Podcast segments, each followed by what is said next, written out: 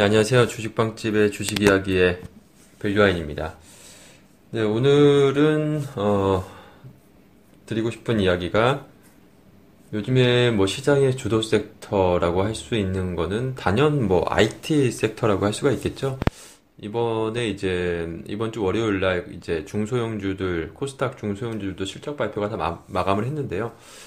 뭐 그 대형주와 좀 비슷한 그런 흐름이 나왔습니다. 뭐 이번에 지난달에 이제 대형주도 실적들도 보게 되면 사실 삼성전자, SK 하이닉스 뭐 이런 어, IT 그러니까 대형 그 IT 반도체 업체들 제외하고는 특별하게 뭐 surprise한 실적이다 뭐 이런 건 사실 별로 없었습니다. 뭐 은행이 뭐 조금 좋았었고 뭐 증권주가 좀 좋았 좋았고 어 그렇지만 사실 뭐 굉장히 좋았다라고 볼 수 있는 sector는 이 반도체 섹터 빼놓고는 없는데요.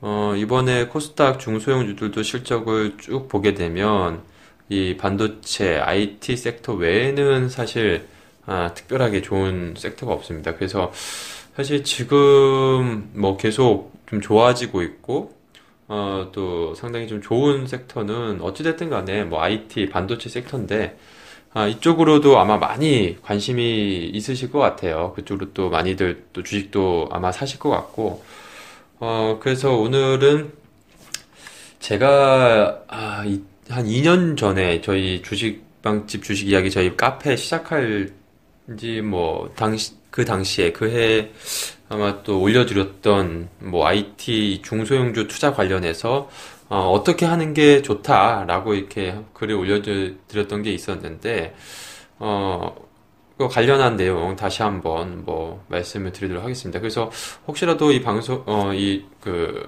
방송 청취하시면서 더 궁금하신 분 계시면 저희 주식방집 주식 이야기 저희 다음 그 카페 오셔서 어, 또 밸류아인의 그 가치 투자 강좌 그 게시판에 오, 그 들어가시면 어, 과거에 제가 올려드렸던 글들도 다 있으니까 한번 찾아보셨으면 좋겠고요.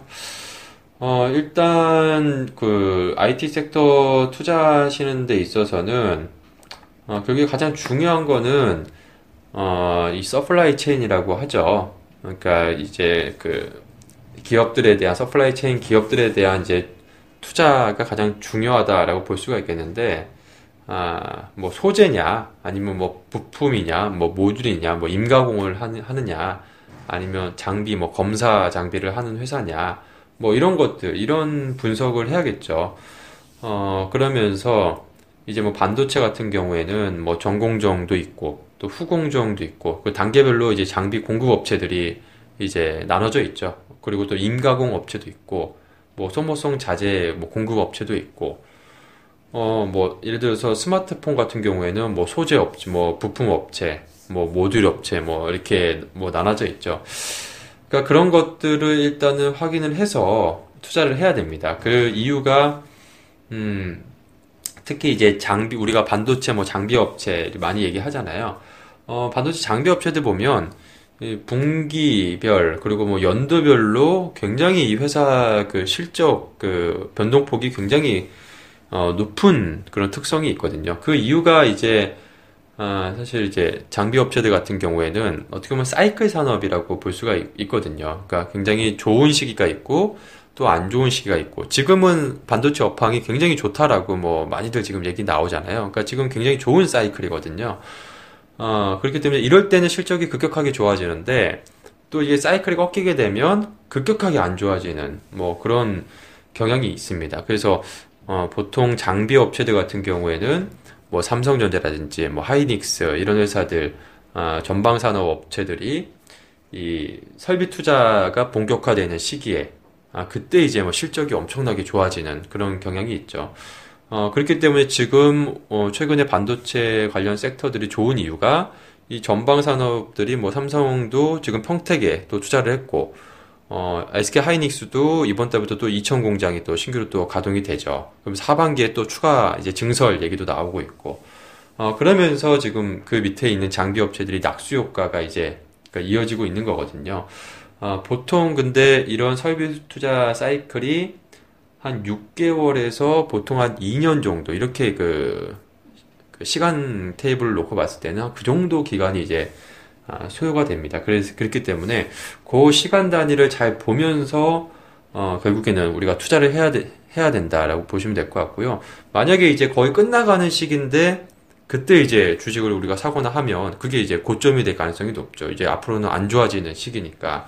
그러니까 그런 이제 사이클을 봐, 어, 꼭 유념하시면서 투자를 하셔야 될 것 같고요. 일단 지금 현재는 아직은 좋아지는, 그러니까 고점이라고 볼 수는 없는 그러한 어, 설비 투자 사이클이기 때문에 일단은 지금은 좋게 뭐 보고는 개인적으로도 저도 어, 좋게를 보고 있습니다. 어, 그래서 뭐 반도체 같은 경우에는 이 설비 투자 사이클, 그러니까 뭐 삼성이라든지 SK 하이닉스가 어떻게 이제 설비 투자가 진행되는지 그거를 계속 체크를 해보시면 좋을 것 같고요. 그거는 이제 뉴스 기사라든지 이런 거 보면 많이들 나오니까 그런 거 꼭 이제 어, 성실하게 좀 체크해 보시면 좋겠고요.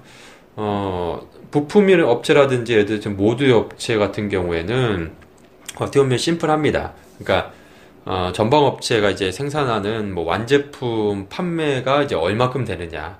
그게 중요하죠. 예를 들어서 뭐 갤럭시 S8 뭐 관련한 이제 밑에 많은 스마트폰 부품 업체들 같은 경우에는 뭐 갤럭시 S8이 이제 얼마만큼 판매되느냐. 그러니까 S7 대비해서 얼마만큼 판매가 되고 있느냐. 뭐 그런 게 가장 중요하죠. 그거에 따라서 전체 판매량에 따라서 그 밑에 있는 부품 업체들 실적이 뭐 좌우되기 때문에 뭐 그런 것들 어, 꼭 확인해 보시면서 뭐 투자하시면 크게 뭐 무리가 없지 않을까 뭐 그렇게 생각을 하고 있습니다. 어, 그래서 일단은 뭐 앞서 말씀드린 것처럼 그런 사이클이라든지 뭐 판매 추이 뭐 이런 것들 가장 뭐 우리가 확인하기 쉬운 것들이니까 어, 그런 거 확인을 해보시면 좋을 것 같고요. 뭐 예를 들자면 뭐 삼성의 뭐 평택 공장 뭐 투자라든지 과거 뭐 화성 17라인 투자라든지 뭐 OLED A3 뭐 P2 투자라든지 뭐 갤럭시 S8 출시라든지 뭐 이런 스케줄들이 나오는 게 항상 있으니까 어, 그런 거 꼭 보셔야 될 것 같고요. 어, 그리고 뭐 중화권 업체들, 그러니까 뭐 BOE라든지 뭐 이런 중화권 업체들이 라인 투자가 어떻게 진행된 지금 중화권 업체들 라인 투자가 조금 계속 지연되면서 그동안 반도체 업체들의 장비 업체들의 주가가 아, 작년 하반기부터 올해 초까지 하락했던 게 중화권 패널 업체들 라인 투자가 지연이 되면서 그랬던 거거든요. 그러니까 이게 아, 라인 투자 시기도 계속 체크해 봐야 될 것 같고요. 뭐 그런 것들 뭐 꾸준하게 보시면서 하시면 좋을 것 같습니다. 그래서 뭐 이런 그 supply chain 그 기업들을 뭐 딱 이제 분류를 해놔가지고 그때그때 또 대응을 하면 굉장히 좋거든요. 그래서 뭐 예를 들면 뭐 반도체 패키지 업체 같은 경우에는 뭐 심텍도 심텍이 있고 뭐 하나 마이크론, 뭐 시그네틱스, 뭐 LB 세미콘 뭐 이런 종목들이 있고 뭐 테스트 업체 같은 경우에는 뭐 윤테스트, 뭐 테크윙 이런 종목들이 있고 뭐 스마트폰 관련해서는 뭐 파트론, 뭐 옵트론텍, 뭐 자화전자, 세코닉스 뭐 이런 종목들이 있죠. 그리고 뭐 반도체 소켓 관련해서는 뭐 리노공업이라든지 뭐 ISC, 모킨스 전자 뭐 이런 것들이 있고요. 어, 그러니까 그런 종목들 이렇게 다 나눠 가지고 그때 그때 사이클과 또 수혜를 받을 수 있는 시기 그런 거를 좀 보시면서 어, 하시면 좋을 것 같습니다. 어찌됐든 뭐 반도체 장비 업체들 같은 경우에는 이 전방 산업에 따라서 아, 움직이는 거기 때문에 뭐 그런 것들 계속 뭐 체크를 해보시고 투자를 하셨으면 좋겠습니다. 그래서 오늘은 뭐 간단하게 아, 가장 핵심적으로 기본적으로 파악해야 될 그러니까 반도체 업체들 장비 업체들 투자할 때 어, 우리가 뭐 흔히들 간과하는 부분 그러니까 기본적으로 이거는 확인을 하고서 그 다음에 뭐 투자 차트를 보시던 아니면 뭐 수급을 보시던 뭐 어떤 거 어떤 투자를 하시더라도 어 그런 거는 그러니까 방향성은 확인을 하고 투자하시면 좋겠다라는 얘기를 오늘 시간에는 드리도록 하겠습니다. 그래서 뭐 어, 얘기한 뭐 제가 뭐 간단하게 말씀드렸는데요. 어 이거를 뭐 또 제가 길게 얘기하면 또 굉장히 좀 지루해 지루하고 또 쭉 너무 길게 제가 또 얘기하다 보면 강의 강의가 되니까 어, 관련한 내용 제가 뭐 정리를 해서 어, 올려드린 저희 그 저희 카페에 그 올려드린 내용이 있으니까 오셔가지고 2015년에 올려드린 내용들 어, 찾아보시면 좀 좋을 것 같습니다. 그래서 어, 그런 거 저희 또 빵집에 저희가 지금 당장 올려드리는 것뿐만이 아니라 저희가 과거 2015년부터 올려드린 그러한 내용들 중에서도 계속 유효하거든요. 시장에서 투자하는 데 있어서는 어, 이런 뭐 원칙이라든지 이런 기본적인 그 베이스는 계속 유효한 거니까 우리가 수학할 때도 방정식하거나 뭐 점점 뭐 어, 함수라든지 계속 이제 어, 그 높아지더라도 결국에는 더하기 빼기 나누 나눗셈이 가장 기본적으로 베이스가 깔리는 거잖아요. 그러니까 아, 이런 기본적인 베이스는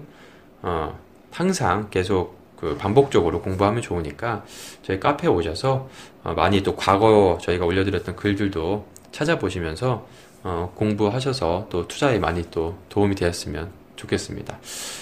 그래서 오늘 시간 여기서 마치도록 하겠고요. 또 저희 카페 많이들 찾아와 주식방집 주식 이야기 카페로 많이들 찾아오셨으면 감사하겠습니다.